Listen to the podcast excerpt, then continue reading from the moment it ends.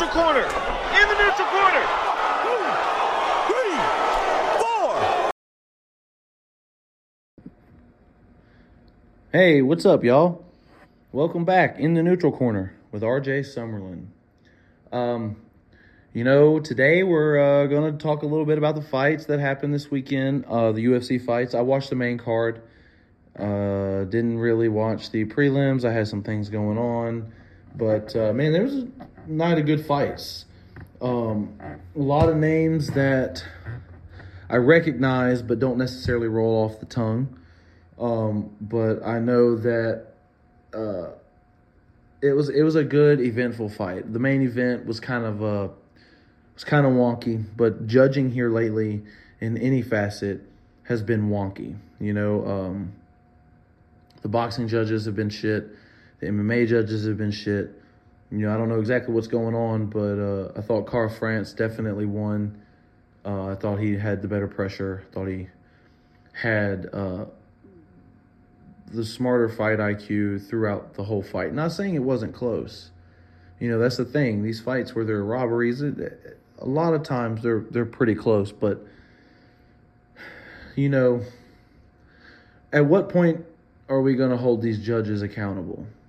Like, at what point am I going to be like, well, you know, if if if I'm at work and I do something, say say I'm at work and I I go do a call, and they call me back and they're like, hey, you know, I called you out here, my sink was leaking, uh, you said you fixed it and it's leaking again. I'm held accountable. I have to go do that on my own time, right? I don't get paid for the time that I'm doing that because that's just how that is how that works. You know, not saying that they shouldn't get paid, but like they should be held accountable. Interview them right after that, after the fight, after the scores are read. You know, go to them and be like, hey, you know, uh, your scores were very controversial. What is your uh, reasoning, or what did you see, or what did you not see? Because at the end of the day, all we know is what we're told. And if the judges are radio silent, then we have nothing to do but speculate on why they judged it the way that they judged it. To whereas even if they came out and boldface lied to us, oh that wasn't me. At least we have something to go on there now. We have gotten something from them. Maybe not be their full side of the story, but we have gotten something from the other party. Uh, and I really feel like that's just what's going to need to happen. We're going to have to start holding these judges accountable. You know, whereas maybe you do go back and look at the fight and you tally everything up and you total it up and you're like, you know what? Um, yeah, maybe let's not do that. Maybe let's go ahead and, uh, you know, fire this guy. You know, he he's got four questionable decisions. You know, maybe we don't ask him to come back and judge anymore. Um, you know, it, it it's not and it's not something new it's not something that's necessarily uh, just now thrusting its head into the light. It's it's it's been a problem for a long time. It's getting worse. I feel like. You know, um, Alex, uh, what's his last name? Caceres, Alex Caceres, had a fight of the night. Man, that fight between those two dudes was freaking outstanding back and forth. Everything you could ask for a fight. Kickboxing, grappling, like everything you could ask. You know, and uh, that's that's really cool. It's really awesome. It's something that that you don't get a whole lot of anymore. Like you get good fights, don't get me wrong, but fights where it's just every aspect. Clinch, you know, uh, stand up wrestling, wrestling on the ground, jiu-jitsu, kickboxing, even some boxing. You know, uh, overall, good night of fights. Um, next week's fights, or I guess this coming week's fight, is uh, pretty exciting. Amanda Nunes. You know, honestly, if if um, Amanda goes in there with the same type of burnout situation that she had with uh, Julianna Pena, then then I don't. You know, if she feels that way that she did in the first Pena fight, you know, this this could be some major trouble. But if she stays on on her p's and q's and is on her business, I mean, this lady's going to go in there and and wreck shop. Not saying the other girl's a nobody. I'm not saying that at all. I'm just saying Amanda Nunes is on a different level, especially when she's motivated. But you know, sometimes I feel like that's one of those things that's not ever really talked about as much is motivation. You know, like what motivates someone to do this and what motivates them to want to go in there and hurt another person? Is it fame? Is it money? Is it the glory? Is it the honor? Is it the challenge? Is it the self challenge? Is it, you know, what is it? What makes you? What is your motivation? What what motivates you to do it? And then the t- there's no talk of lack of motivation. Okay, well, I'm here. I'm doing this. This is the career choice I've chosen. But I don't really want to be here right now. I don't really want to go through with this fight right now. I don't really want to cut this weight. I don't really want to go in the gym and do 25 rounds tonight, or I really don't want to go and eat this bland food to make weight. The motivation is a big factor because if you're not motivated, then you're not going to force yourself to do those things. If you're not motivated by whatever it is that is your motivation of choice, everything is harder. It's harder to get in there and go have fun and do rounds when you're not motivated to do it, there's something going on. And one of the things that I feel like affect motivation would be money, would be comfortability, would be the legacy she already has. And that's that's kind of the weird part, right? That's kind of the paradox is that your legacy is never done until you are. So who knows what else she could do? You know what I mean? You think that she's done everything in MMA. She's defended both belts twice. She's a two division champ. She's a simultaneous two division champ. The only ever woman simultaneous two division champ. Avenged all of her losses, um, except for maybe Cat Zingano. But honestly, like, it does definitely seem like she's done it all, but you never know. You never know. Who who who knows what the future holds? And her legacy from here on out could be even better than what she had before. So you don't know the motivation. Is she comfortable with her legacy now? Is she getting to the point where she's like, yeah, I don't know if I want to do this. My legacy is good how it is, and uh, I don't need to add to it anymore.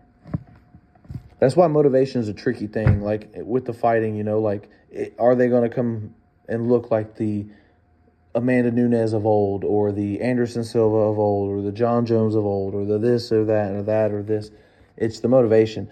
Sometimes motivation is your obsession. You're obsessed with becoming better. Maybe it's becoming better to yourself. Maybe it's becoming better to the fans. Maybe it's becoming better to win the competition. But obsession goes hand in hand with motivation, I feel like. Sometimes. Sometimes it can be detrimental as well. So, as a, as far as my prediction from Amanda, I do feel like it's too close to that bad taste in her mouth. She's only one fight removed from losing to Pena, in which you know, of course, she fought her and won it back pretty easily. So I don't think that. I think that she just recently had a wake up call. So I really predict. Um, I predict her to win, and when I predict Amanda Nunes to win. And uh, the co-main event, you got Charles Oliveira versus um, Dariush. Now, that's going to be a very interesting matchup. Charles Oliveira is a very interesting person, uh, a fighter, interesting fighter because the guy has quit in him, regardless of what you say. I mean, he does. He's done it multiple times. He did it in his fight against Islam. Like, not saying that I would do any better against Islam, but I am saying that the the heart that you saw in Alexander Volkanovsky when Brian Ortega had him in that guillotine mounted and the veins are popping out of his head, and he is kicking and fluttering his little legs as hard as he can to get out of there. And then right after that, gets locked into a triangle, which is like the signature move, you know, like we're in the WWE. His finishing move, his nickname is T City for Triangle City, Brian Ortega. squeezed the death out of him, and yet he still got out of it. His heart was there. He had the the drive, that will to win, that will to I am not going to lose. And uh, I I just don't know if Oliveira has it. Oliveira had some good wins, you know. But I don't feel like in any of those fights was he put in a bad position. He got dropped in one of them, but it's like still it he wasn't put in bad positions where he had to he got dropped, but he was able to recover. He was able to, you know, to do those things. It's an interesting, it's an interesting situation, but, um, hey, you know, I think Oliveira gets it. Um, just, uh, just based on, even though he's got some quit in him, just based on like his his track record as of late. Uh, I haven't paid a whole lot of attention to. Uh, uh, is it Dariush or Dariush? I don't know. I haven't paid much attention to him um, over the years. Uh, let's see what else should we talk about. I, you know, I know these last couple episodes have been kind of eh. It's just I'm trying to find my my way through these and trying to find the proper time and the proper setting in order to actually, you know, record these uninterrupted or with good sound quality. Um, you know, also some, you know, like last weekend there was nothing going on. It's kind of hard to make some topics and subjects. I mean, I guess we could talk about the Francis Ngannou thing at the PFL if you want to hear what I have to think about it. Um, honest to God, I just think good for him. I do feel like Dana, when I'm like, I don't get how that's going to work, just business wise.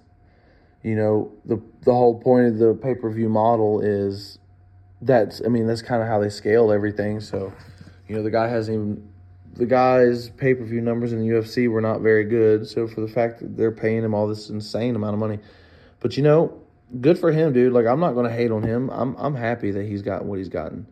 He deserves it. The dude came from the sand mines of Cameroon. Like that is ridiculous.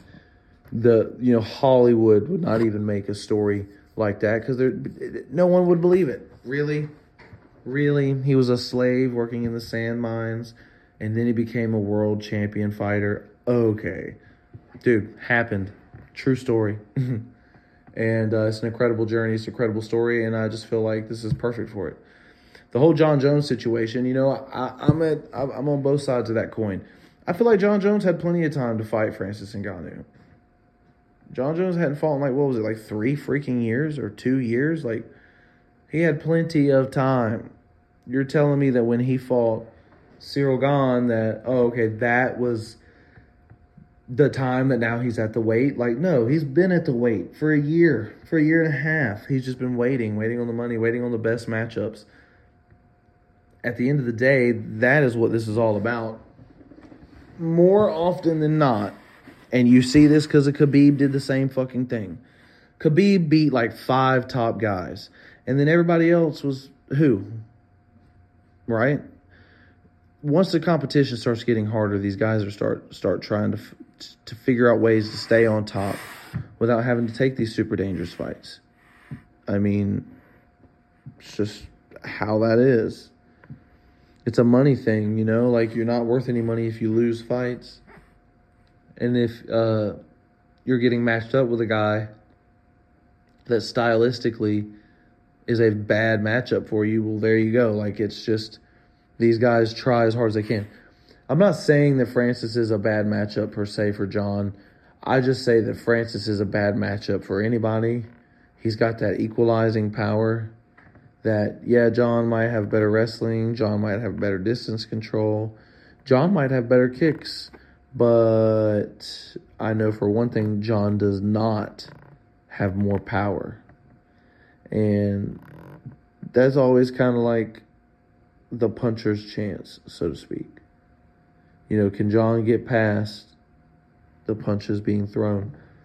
That's the thing, too, is that, you know, it's a lot easier said than done.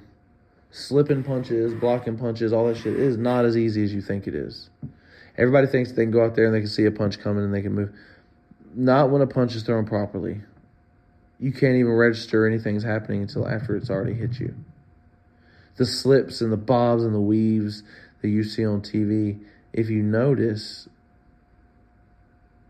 if you notice this, those guys are constantly moving, constantly slipping, moving the head, because an object in motion stays in motion. So they're not, you know, if you're at a standstill, it's much harder to slip your punches, much harder to see the punches coming. But if you're just honestly, you just keep moving, keep moving, keep going back and forth, you know, moving your head, creating your own little offbeat rhythm. It's harder for them to hit you because every time they look, your head's not in the same place it was last. You know, that's the big that's the big thing. But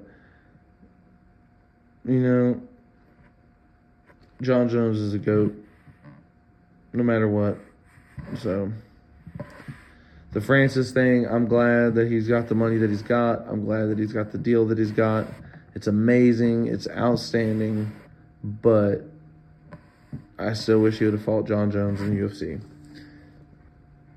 And uh, that fight is just one of those that's like all the technique, like I said, all the technique excuse me, all the technique that Jon Jones has, Francis can negate with one punch. Just one. And if you've noticed, the punches don't even have to land flush, honestly. Just a glancing, brushing by punch. As long as it lands anywhere near the head, the opponent's going to sleep. So. And then, you know, also they did announce the Justin Gaethje versus Dustin Poirier BMF belt, you know, uh, fight. That is going to be a barn burner. The uh, first one was amazing. It was excellent. Um, I do not remember if it was before or after Tony Ferguson uh, fought Gaethje. If it was before, then I think Dustin has a big, big problem. If it was after, then you know we'll see how much Gaethje's improved because Dustin ate a lot of leg kicks, but Gaethje got away from him in the first fight which is what I think allowed Dustin to come back and ultimately get the stoppage win. Um, but yeah, it's uh, it's a difficult thing, you know, to mix it up, or it's a difficult thing to rematch somebody on both sides. Like, yeah, you won the last time, but like, you've got to figure out, hmm, is someone else um you know, like is is he going to change what he did the last time? So now you have to figure out how to adjust to that, and then the vice versa from him. He's got to decide, hey, do I want to change from the last time? You know, it's so interesting how how intricate fighting can be, and. uh I feel like a lot of times fighters don't get credit because it's just like, oh, hey, these guys just go and punch themselves until someone falls down. And I'm like, honestly, that's kind of the gist of it, yes. But you know, we do have brains and we do we do think and we do have ways of doing things that are the most efficient or if they're not, they're the most effective way to do something. Um so yeah. I really do appreciate you guys letting me ramble for 18 minutes after work. Just got a few minutes before training. Um, I just wanted to ramble a little bit about some things going on. I, I do want to keep this going a week at a time. You know, uh, like, subscribe, follow. I haven't been posting the YouTube videos lately because, well, no one's really viewing them, and they take a long time to make. It take up a lot of memory, and I just, uh, I'm just gonna keep popping them out here on Spotify, Apple Podcasts, wherever else you're listening to this podcast, and um